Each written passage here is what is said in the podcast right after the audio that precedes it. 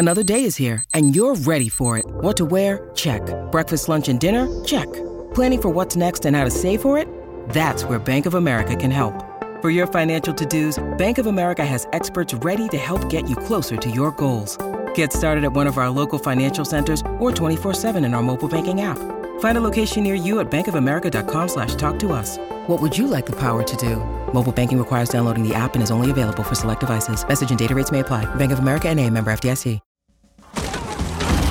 Welcome to the College Football Survivor Show, where playoff survival is always on the line. Here's Shehan Jeyarajah and Bobak Ha'Eri.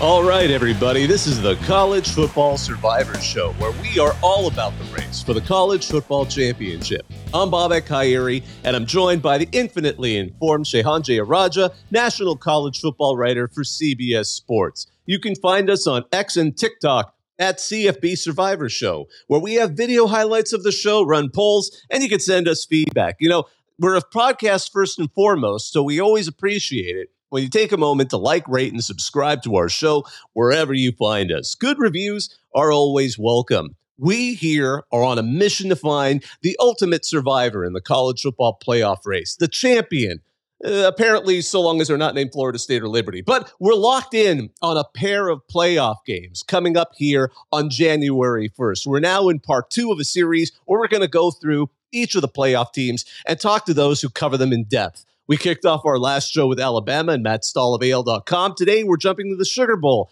and the University of Texas. But before we do, I'm hyped. You hyped, Shehan?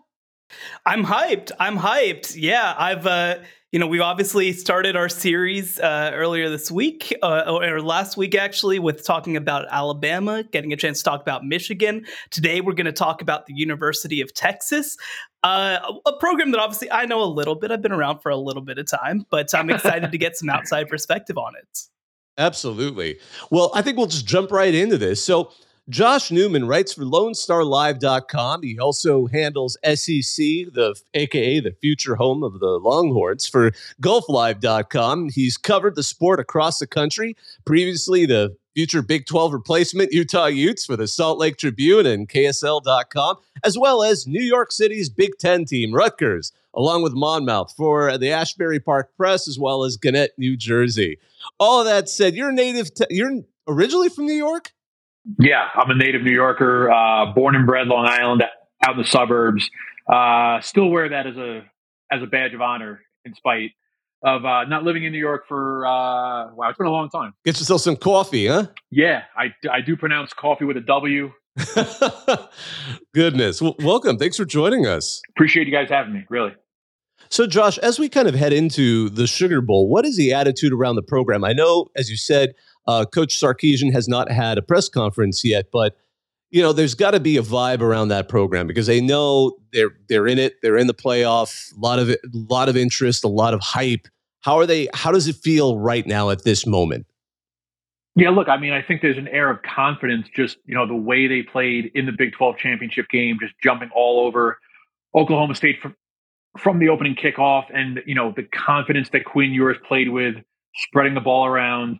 The defense was terrific. So, you know, that's the last time that we've seen Texas play a football game. And the last time we saw them play a football game, they were outstanding. So, you know, as you as you go into this matchup against Washington, you know, I think that I think that Texas does have a bit of an advantage, right? It it, it is two offenses that you know that like to go up and down, and you know they're high octane with two outstanding quarterbacks with you know with Ewers for Texas uh, and Michael Penix Jr. for Washington, who obviously finished um, number two in the Heisman Trophy voting. I, I, I think if you're Texas, you're feeling really confident about uh, how you played down the stretch, how you played against o- Oklahoma State on December 2nd.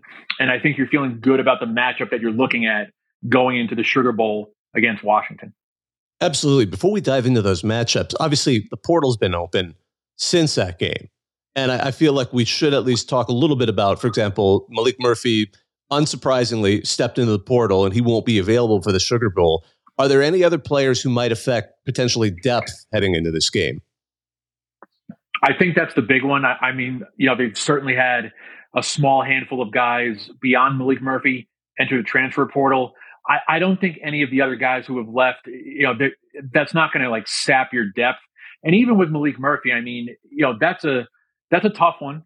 Um, it was expected. I mean, it's been expected for a while, but you know, Malik Murphy was a you know kind of low key, underrated, important cog of this Texas team just because when Quinn Ewers was out for a couple of games with the shoulder injury, Malik Murphy stepped in and won a couple of games, right? They blew out BYU.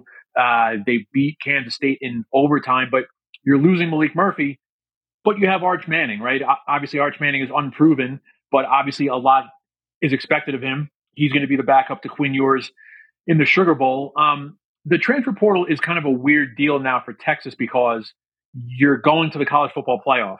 So you're not, so you're maybe not seeing um, a lot of transfer portal movement because again, you're playing in, the college football playoff. If Texas was just playing in a regular average old bowl game, you might see some more roster movement, but uh, you're not seeing that with Texas right now. And just for the people that don't know, you know, with the transfer portal windows, Texas's transfer portal window doesn't close until five days after the last game, whether that be you know, if they lose in the Sugar Bowl, right, the portal closes for them on January 6th. If they're playing in the title game on January 8th, the portal closes on January 13th. So whenever this Texas season does end, whether it be in the Sugar Bowl or in the CFP National Championship game, when the season does end, you're probably going to see at least a little bit more uh, portal movement very quickly coming out of Boston. Absolutely. You know, it's kind of funny when we talk about Arch Manning. It's like if we see him in the game, it's either gone really well or really badly for various reasons. But um, kind of going more to more towards this game. You know, I, I, know I was reading. By the way, I've enjoyed your articles on this in uh, Lone Star Live, and I recommend folks go and read those. But talking about some of these matchups that caught your eye, I know Michael Penix Jr. versus the Texas secondary. That's something a lot of folks have circled here. Um, how do you think that's going to match up? How how I mean, how do you think that matchup's going to break down ultimately? Yeah, that's you know that one that one struck me as one of the big matchups to watch, just because Michael Penix Jr. is at the wheel of the number one passing offense in the country, right? The Washington, uh, you know, the Washington offense. And look, this is coming from somebody who again covered Utah, covered the Pac-12 for a number of years, watched Washington very closely. That Washington offense can really, really go, right? They don't run the ball a ton, but you've got an elite quarterback in Michael Penix. You've got an All American wide receiver in Rome Odunze. You've got, you know, legitimately four or five pass catchers, not just wide receivers, but guys out of the backfield, tight ends, really legit four or five guys that can really catch the ball. So, you know, then you start looking at Texas and look, Derek Williams Jr., right there, you know, their stud free safety, uh, strong safety, excuse me.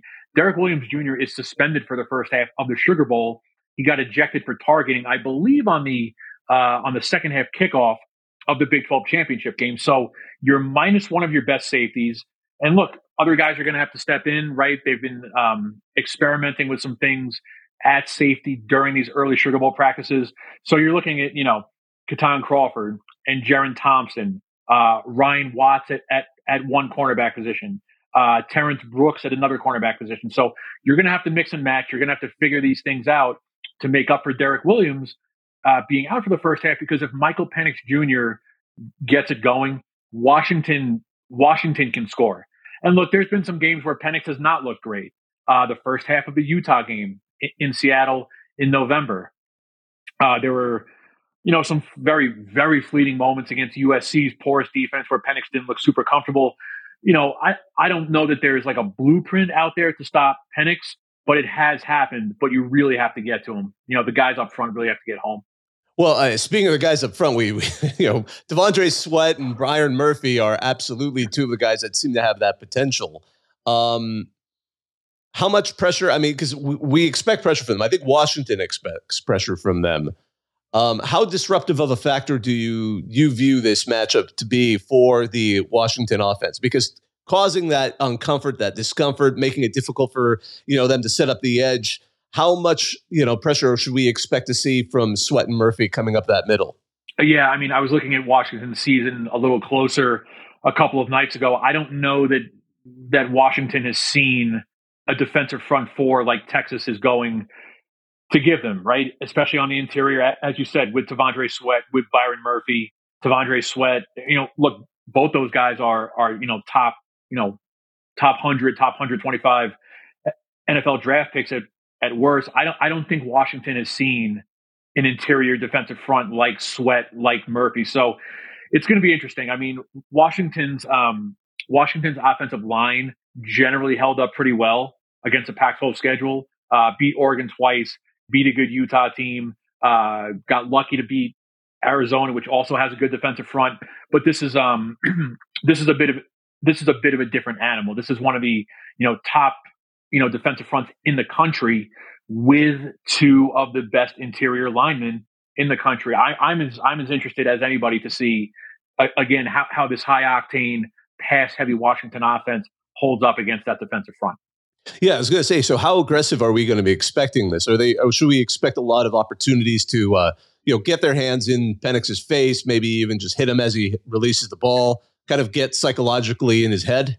I think I think they're going to get there. Um, I I think that Texas defensive front is going to get home, whether it's Sweat or whether it's Murphy or whether it's guys on the outside. I, I think they're going to get home. The thing with Penix is, look, he, he's not a he's not a running quarterback per se, but he does have legs and he is capable of, you know, getting out of the pocket, buying time, tucking it and going. But, you know, to answer the question, like, yes, I, I, I think that if you're looking at the matchup up front, I think Texas's defense does have the advantage. And yeah, I think I think there's going to be moments certainly where, you know, T'Vondre Sweat overwhelms, you know, a, a left guard or a right guard, you know, and they're they're going to get to Penix, and then it becomes a matter of does Penix have the wherewithal? Does he buy himself more time and get out of the pocket and try to make something happen? You know, obviously, so much of the focus is going to be on the defense going against this Washington offense. But you know, when you look at this Texas offense, uh, you know, so much is made of the playmaker, so much is made of the explosiveness. But you know, I, I think that Quinn Ewers is kind of seen as a steadying force on this Texas team, but it is it has been up and down, especially as he's dealt with some injuries. I mean, what do you kind of expect for him going against a different type of defense than what he's maybe used to playing against in the Big 12, just in terms of both structure and scheme?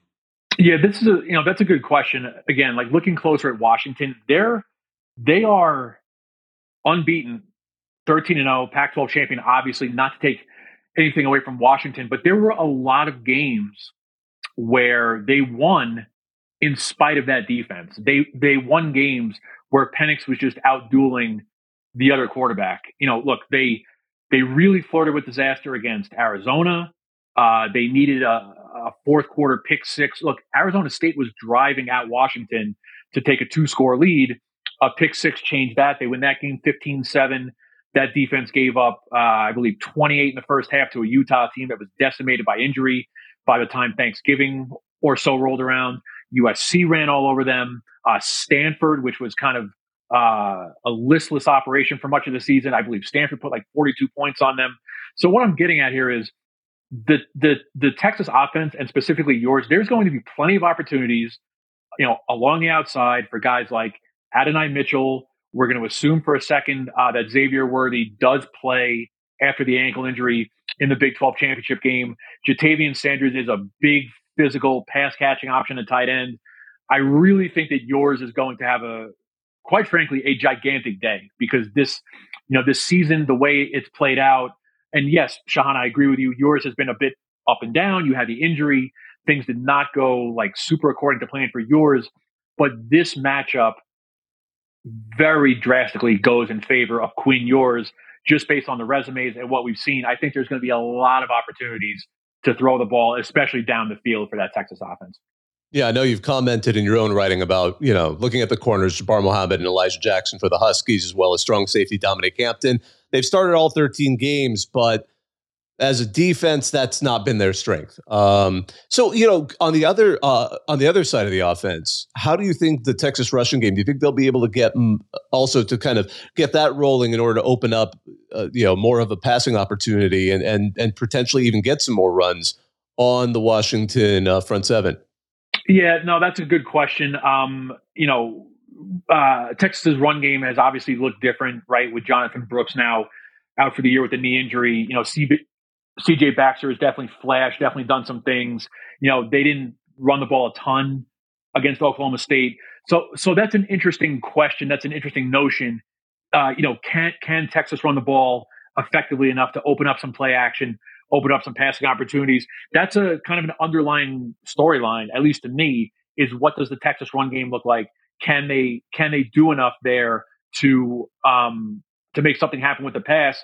The Washington defensive front, it's pretty it's pretty stout. I mean, the times that I saw Washington, again, it's the secondary that's been kind of porous for Washington, but their their guys up front, you know, are legit. So, you know, can CJ Baxter um, can CJ Baxter set a tone? Do they go to CJ Baxter early? Do they not let Ewers just sling it all sling it all over the place early in the first quarter? Again, that's you know, at least to me, again, that's a bit of an underlying storyline. What does your running game look like, uh, especially early if you're Texas? Yeah, I, am curious too. Um, you know, Washington, you you got a chance to see them earlier this year play against Utah, and um, you know, it's it's such a unique kind of challenge that Utah presents from a physicality perspective. How do you think that Texas is going to be able to hang from a physicality perspective? And is this a situation where you feel like, especially with those guys up front, uh, that this might be a battle that Texas is able to win? Yeah, I think I think up front, you know, and you make a good point, right? Like Utah is built for you know forever, for years and years on on you know on physicality and winning the battle up front on both lines. Um, and I don't know that Utah won that battle up front. I mean, they certainly didn't in the second half, right? You know, after a pretty productive first half, Washington kind of walked all over them in the second half. I do think that there's enough for Texas up front offensively to at least give Ewers, you know, three and a half seconds to make a decision and to throw the ball. I certainly don't think that Washington up front is going to like manhandle Texas. I think that Washington probably has a bit of an advantage defensively up front.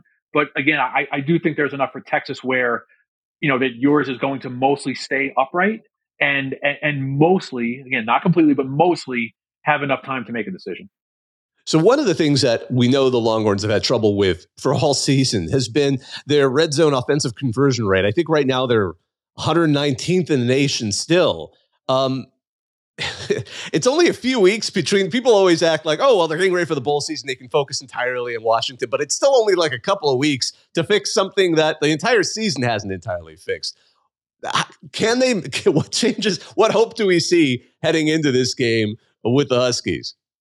You know, it's interesting. I mean, my first game covering Texas was the Oklahoma State game. There, cer- there certainly weren't any issues on offense, uh, you know, at Jerry World against Oklahoma State. I mean, look, I, I think at this point in, in, the season, look, we're four months into this thing. We're 13 games into it. I think, you know, you're, you mostly are what you are at this point, And Texas has been, as you alluded to, a bad red zone team. I don't know that you can turn these things around in again, as you alluded to, right, two, two and a half, three weeks of bowl prep. I, I mean, I think it's about execution, right? You know, you're inside the 20, but even more specifically, I mean, you're inside the five, you're inside the seven. It's about execution and proper play calling. But yeah, I mean, I, I don't think it's unfair to say that Texas is a bad red zone team. And, you know, generally speaking, I don't know that you're just magically fixing that here within, you know, inside one month here of bowl prep. Yeah, it, you know, I'm curious too, right? Uh, you look at a matchup like this, what kind of game script, I guess, do you think that Texas would be more comfortable with? Do you think that they're built more to win in a shootout? Do you think that they're better to, to kind of keep things under control? I mean, obviously, again, these are two explosive offenses that have put up a lot of points, but uh, do you kind of have a feel of how the coaching staff would want this game to go? I mean, my instinct just in my limited time here covering Texas and just, you know, reading and, and analyzing, it feels to me like Texas is is comfortable and built to win in a shootout, you know, for all the reasons that I've mentioned, right? You know, the high end quarterback and receiving options and the pass catching tight end, excuse me, and the very capable rushing attack. And yeah, I think they're comfortable if this turns into a situation where you're going, you know, shot for shot, score to score with you know, with Michael Penix and the Washington offense, if it goes shot for shot, touchdown for touchdown, if it, if it turns out to be a high scoring game, I trust Texas's defense a little bit more than Washington's defense. I, I, I trust Texas's defense w- will make a play before Washington's. And again, you know, Washington gave up all the points to USC and all the points in the first half to a Utah team that was again decimated. Uh, Stanford ran all over Washington's defense. Um, and they again they were winning 13 games largely in spite of, of, their own defense. So yeah, you know, this Texas outfit, both sides of the ball, it just strikes me as, yeah, they're comfortable scoring points and they're probably comfortable giving up points. But when it comes time for somebody, anybody to make a stop, I think Texas is a little better equipped. They've shown themselves a little bit better defensively over the course of, of, of three months, four months than Washington has. It's interesting to hear you say that because one of my thoughts was, you know, how much of this is going to fall on the shoulders of Quinn Ewers um, in order to to get this win. Um, because certainly we've talked about it, you know, on the others in the other game, Jalen Milroe it just is kind of in the same zone where um, a potentially great performance would set up the Heisman talk for next season because it, it seems like they're just getting ready, they're biding their time. Um, you know, and that kind of goes towards, you know, you've talked about what would what would lead to Texas winning this particular matchup. In your opinion, if Texas were to end up losing the Sugar Bowl, where where do you think the problems will have arisen? Oh, that's a loaded question. Um, Probably defensively, because again, if if Michael Penix gets it going and the offensive line for Washington is standing up and and and and just giving Penix all the time in the world, there's a lot of options on on, on the outside, um, and also a tight end for Washington. Like there, there's absolutely there's absolutely a a world where Penix throws for like 380 and four touchdowns, and Washington wins this game. It, uh, you know, a game being played into the 40s. I, I mean, that's entirely possible. So I, I, I don't have that many concerns. Again, assuming Xavier Worthy plays coming off the ankle injury, I don't think I have many concerns about Texas's offense. I, I, I think they're going to score points. I think the problem is defensively. Like, again, with Derek Williams out for the first half, if Penix is exploiting that, if Rome Odunze gets, you know, really gets going, he's capable of 8, 10, 12 catches going all over that Texas secondary. I don't think the problem is going to be with the Texas offense. I think the Texas defense is, you know, not that not that it is susceptible to giving up a ton of points or a ton of plays. I just think you're playing a very elite offense with a very elite quarterback in Penix, who again is capable of, of throwing it all over the Superdome. Yeah, and I'm I'm curious too if Texas wins this game. I mean, how do you like them in a potential matchup? against either Alabama once again, who of course they beat in the past, but is a different team now, or a Michigan team that really hasn't had very many flaws this year. Yeah, I, I don't know that I like Texas in either matchup, but like just in the moment here, I think I probably like them better against Michigan if Texas can set the tone. Like those two teams want to do two different things. Like Texas wants to go, go, go, and Michigan wants to run the ball down your throat and eat, eat up the clock and play defense. Alabama was a different team after that loss to Texas on September 9th. And I think a lot of people were writing off, you know, Saban and this, you know, never ending era of success under Nick Saban. And we see how that worked out, right? They survived a few games, right? They survived, you know, the game at Texas A&M, a couple of others. They really, really beat up Georgia and Alabama is playing at a much different level now than what they showed against Texas back in September. If Texas wins this game, I'd probably I'd probably give them a better chance to beat Michigan than I would against Alabama. Man, I'd like to see Texas Alabama, you know, round 2 all this time later, you know, with that first game it kind of as the backdrop. Of course, if it's Texas Alabama, we're all, you know, we're all going to be um, talking about that first game, dissecting that first game. I would really, as just as a fan of the sport, not even as a journalist, but like as a fan of the sport, I would like to see Texas Alabama go at it again. Absolutely. You know, on kind of a lighter note, do you think the Texas fans are going to figure out a way to boo Commissioner Brett Yormark at the Sugar Bowl again somehow? Yeah. Oh man, that was that was really that you know that was really something. I mean, I you know my first my first meeting, so to speak, with like Utah fans was like something like very benign and like not a big deal. But like my first impression of Texas fans was them booing Brett Yormark like into the ground at AT&T Stadium. I don't know how that came off on TV, but like at ground level, like at Jerry World, it was loud. They were booing him. So um, I appreciate the passion of, of college football fans. Uh, Texas fans certainly show the passion uh, in, in, letting Brett Yormark know how they felt about him. Yeah, you know, it's going to be such a, a, good playoff heading forward. What is the thing that you're most excited to watch when it comes to this Texas team? Uh, just heading into this final final stage. Obviously, so many playmakers, uh, so many NFL talents potentially. But but what's the biggest thing that you're going to be keeping an eye on? I'm looking forward to watching uh, Quinn Ewers again. You know, again, the the Big 12 championship game for me that was a lot of first impressions, right? And the first impression of Ewers was just this very like cerebral, confident football player who could do anything on a football field. And you know, again, with the with the injury, and I know that it's been sort of up and down, but the you know the time that I saw him, he was electric. So this is the biggest stage that Ewers has ever played on. Obviously, you know, a, a national semifinal. It's the Sugar Bowl and all the pageantry and the history that comes along with that.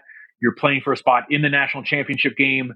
And for Ewers, that means, you know, not going home, but, you know, you're playing for the Natty in your home state, right? You know, the game would be in Houston. So I'm curious to see whether or not Ewers can, um, can meet the moment, right? Because so much has been expected of him going back to high school at South Lake Carroll, and so much has been expected of him, you know, coming home, so to speak, from Ohio State. You're the pride of Texas. You're the quarterback at the University of Texas. I'm really curious to see if, if Quinn Ewers can, you know, can meet the moment in the biggest stage that he's seen. I have to push back a little bit. I mean, he did play in the Class 6A state championship game against Cade Klubnik and, and Austin Westlake. That, that's a pretty big stage. I'm slow. Of course, I know about Friday Night Lights, and I'm not like super well versed in Texas high school football, but I am slowly learning what the 6A uh, state championship means. I apologize to anybody from Texas. I did not mean to denigrate Texas high school football. That is not my intention. Okay. Hey, well, well, well, if if you are up here uh, next year, I, I would advise you try to make it up to these uh, these state title games. It is an experience unlike any other. Yeah, look, look, this is not a topic for now, but I just found out last week there is six man football at the lowest levels yep. or, or, the smallest yep. school. Oh yeah, that was electric. Yep. I was watching one of the one of the six man finals on the stream. I was fascinated, fascinated. Oh, six man football is a delight. Uh, it's great to watch. So good. I've seen it in, yeah. yeah. Shout out to my former employers at Dave Campbell's Texas Football. If you if you if you want to learn anything more about that, TexasFootball.com. It's it's a great website. But yeah, no, you got to make it up here if, if you get the chance next year. I will. I will for sure. You know, Josh, one last question I have for you. It's going to obviously be you've talked about the passion of the Longhorns fan base, which you've now seen in full force. So the Sugar Bowl feels like it's going to be a home game for the Longhorns. I mean, is by all indications, do you think that's what it's going to be like? It's going to be probably more hostile because Washington. I mean, they're they've been a good program. They've made the college football playoff before. They're certainly one of the the powers historically of the Pac-10 and then later Pac-12 after you know USC and some of the others in Oregon's ascendancy. But I'm not sure they're going to travel as well to this one. I think they're maybe saving for that potential NRG date. And even then, good luck outbidding Texas fans when they get really into it, right? So, I mean, how much of an environment advantage do you think the Longhorns are going to have? Yeah, I sort of touched this, uh, touched on this in a story earlier this week. I mean, I'm working on the assumption that this is it's going to be a quasi home game for Texas, just because you know um, from Austin, really from anywhere in Texas, like you can drive to New Orleans. What do we? 500 plus miles is probably like seven and a half, seven and a half or eight hours. So if you're a Texas fan, you can drive. Uh, I don't know if you boys have been to Seattle ever, but like it, that's a cross country flight from Seattle to New Orleans. Uh, ticket prices are very expensive. I know that Alaska Airlines added some flights for fans to go to New Orleans. Those went quickly. I haven't checked in about a week, but the last time I checked, Seattle to New Orleans on like Delta, it was like twenty three hundred dollars. So it's not exactly you know cost effective for Washington fans to to travel. So yeah, I you know look, sixty eight thousand people in the Superdome. I, I think we're looking at a very pro Texas Sugar Bowl here coming. One thing I've learned from Shehan is, you know, Texans love, I mean, they don't love it to drive, but they're used to those long drives because everything is in Texas is far away. Like I grew up in California, right? right? But you usually just stayed in Southern California or Northern California. And then right. occasionally you do that long drive. And even then, Northern California is only halfway up the state, really, if we're being honest. But like, yeah, no, when I talk to Shehan, he's like, yeah, to hmm. drive for five hours to get to da da da da. And I'm like, why? wow. When I was a, freshman in high school, we did a like a band trip to to New York at the time, and so my parents and I we stayed because it was spring break, and we did just like a driving trip of the Northeast. We went through like six states in like two and a half hours. I'm like, this is like, oh, yeah. this is a commute. This is uh, how much I have to drive to get to work. oh man, you can go from I'm just you can go from Maryland north to Delaware to New Jersey probably into Pennsylvania and also into New York in a day. Yep. Oh yeah. Oh, easy, easy. Half a day. Easy. Yeah. yeah. so oh, shout man. out the Northeast. It, I still love it. it. It is a different world. You got to drive ten hours uh, to get from Dallas to El Paso, and you're still in Texas at that point.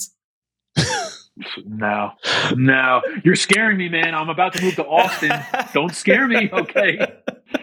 we got good flights out of here too. Me. Don't worry. Okay, done deal. For done sure. Deal. Josh, thank you so much for joining us. This has been a great conversation about about the the Sugar Bowl and Texas Longhorns. Really appreciate you guys having me. Thank you. Absolutely. For those of you who are listening, again, Josh writes for LoneStarLive.com, also writes for GulfLive.com. He's covered sports around the country, as you can tell. Um, find him there, find his writing there. And of course, you can also find him over on X at uh, let's see here, Josh. It's Josh Newman. Uh, yeah, it's Joshua underscore Newman. So there you go. Uh, find him over yeah. there like that. Sorry, I had your I had your Twitter open, and I was actually like, oh crap, I actually I just used to write Josh Newman in there. You're all good. Well, thanks so much, man. Talk to you later. All right, man. Thanks, boys. All right, we'll come back with just kind of our own thoughts on this, what we think about Texas after having a nice conversation with Josh here on the College Football Survivor Show the College Football Survivor Show, where playoff survival is always on the line. When you need mealtime inspiration, it's worth shopping Kroger, where you'll find over 30,000 mouthwatering choices that excite your inner foodie. And no matter what tasty choice you make, you'll enjoy our everyday low prices, plus extra ways to save, like digital coupons worth over $600 each week. You can also save up to $1 off per gallon at the pump with fuel points. More savings and more inspiring flavors make shopping Kroger worth it every time. Kroger, fresh for everyone. Fuel restrictions apply. So, Shehan, you know, you're more of the tech expert than I am, 100%. So, I want to think, I want to listen to your impressions first because you come at this with a deep knowledge of the Longhorns and, and just a lot of the football that goes on. Um, what what thoughts came to your mind after talking with Josh about this? Well, Josh was such a great guest because obviously, you know, he's getting a chance to be around Texas and be involved with that staff uh, as a college reporter down for for Gulf Live and Te- Lone Star Live. But uh, he also has so much knowledge and backing in the Pac-12. He's kind of like the perfect guest in some ways to to talk about this Texas versus Washington matchup because he's gotten a chance to watch both of them this year. You know, for me, I think what was most interesting was kind of his assertion that Quinn Ewers might have a huge day in this game. And, uh, you know, Quinn, again, has had some huge games this year the Alabama game, the game against Oklahoma State in the Big 12 title game. These were two of the biggest games that any quarterback has had this year. But, like, at the same time, right, there's been clunkers, there's been moments. He struggled at times with his deep ball. And I do like, I mean, you mentioned Jabbar Muhammad. He is a great player in that Washington secondary. It was interesting to me that Josh kind of felt like, no, I, I feel like with Texas weapons, they have a chance to win uh, pretty consistently and convincingly that passing matchup. Yeah, absolutely. It feels like he's expecting a firefight, which, I mean, to be fair, a lot of folks are. And really, what it's going to come down to is that extra oomph that comes from that Texas defense, and especially um, who we see in that line that will disrupt uh, enough of the Washington offense to you know keep them maybe cause a turnover or a, or just a you know a punt or two and that could be the difference and it's certainly not infeasible that push that we're going to see from T'Vondre Sweat and you know and Byron Murphy is going to be I think that's going to be fascinating to watch. And how, to be fair, Oregon's tried this a couple of times, you know, and that was whatever everyone went into the Pac-12 title game thinking like, well, you know, they got him once, but it was in Husky Stadium. And just watch, you put him on a neutral field. You're going to see, you know, that that Dan Lanning's going to cook up an aggressive off, pardon me, defense. It's going to disrupt Washington. And boy, were we wrong there. So, to be fair, I think the talent level at Texas is an order of magnitude above that. They've got those guys who are probably the best at their position in the country, um, easily the best at their at their position in the country. So uh, I'm not sure. We'll see. But again, it's that that's the mystery of Washington. They just they have that X factor, that ability to define wins. I don't know. Like, do they did they score a nat? Did they roll a natural twenty in luck or something? To use a real nerd uh, techno- term there, but uh, you know, I, I, don't know. I can't I can't put my finger on it. I don't know why Washington has the fact that Washington is even here is it relies on just so many interesting factors. But when you look at the, the, the sheer reality and talent of what's on the other side of the ball with what's Texas, both offense and defense, it seems like they should win. But I've said that you know, we've said that a couple of times before, and Washington manages to, to pull it off. So that to me is an interesting question. That's why I was really curious what was going to be the factor in uh, a Washington win and a Texas loss. And he thought, again, is can the defense just not keep up? Well, and I think the other part that as you know somebody again who, who spent a lot of time around utah that i was interested to see is how he thought that washington would hold up physically against the texas front right because texas from a physicality perspective especially on defense they are something special with T'Vondre Sweat, Byron Murphy, two guys we mentioned a whole lot uh, over the course of this year, but two of the best players in the entire country and the two best de- defensive interior players. Uh, you know, it's interesting to me that uh, that Josh kind of feels like maybe Washington's going to win that battle. Obviously, look, when you talk about talent, there's no question Texas has more talent from a running back perspective. But we saw Dillon Johnson over the course of this season as well come along and put together some really physical yards down the stretch. He had 100 yards in both Oregon games, which, which was really big for these this team. I'm curious how that kind of translates to playing against an a, a Washington front that obviously has uh, has been playing really well. You know, the thing that you have to say about Texas is that one, they've played some of the best running backs in the country. I mean, Tahj Brooks, the number four rusher in the country, uh, Ollie Gordon, the number one back in the country, but neither of those offensive fronts are as good as what Washington has. Now, Dillon Johnson isn't as good as those players, but how much of an advantage does that give them? I expect Texas, don't get me wrong, they're going to win the rushing battle. I don't think there's any doubt about that. But the question is, is it by a little or is it by a lot? Because if Texas is able to run all over this team and Washington's averaging two yards per carry, that changes things quite a bit. It's such a fascinating matchup. I mean, this is this is such a great game to me. One of the better playoff matchups that I think we've had in a long time. I agree. I mean, both on the Washington side of the ball, the strategy that Ryan Grubb is going to implement on his offense, I'm absolutely curious to see what he does. But equally with Coach Sarkisian, he himself is a great and smart offensive play caller. Ever since you know, I remember when he got his start with uh, Norm Chow under Pete Carroll, along with you know Lane Kiffin, who's oftentimes compared in some ways to their their offensive styles.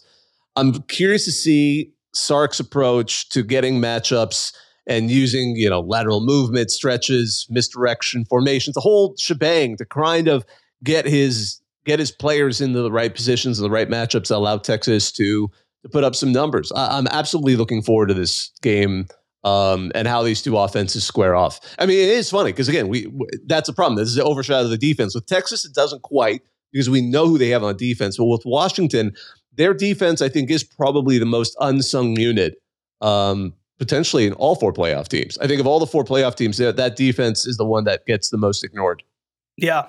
It's going to be a great matchup. I mean, this is this is obviously two big time teams, two teams that we both think, I, I, believe, have a chance to win the national championship if some things break right for them.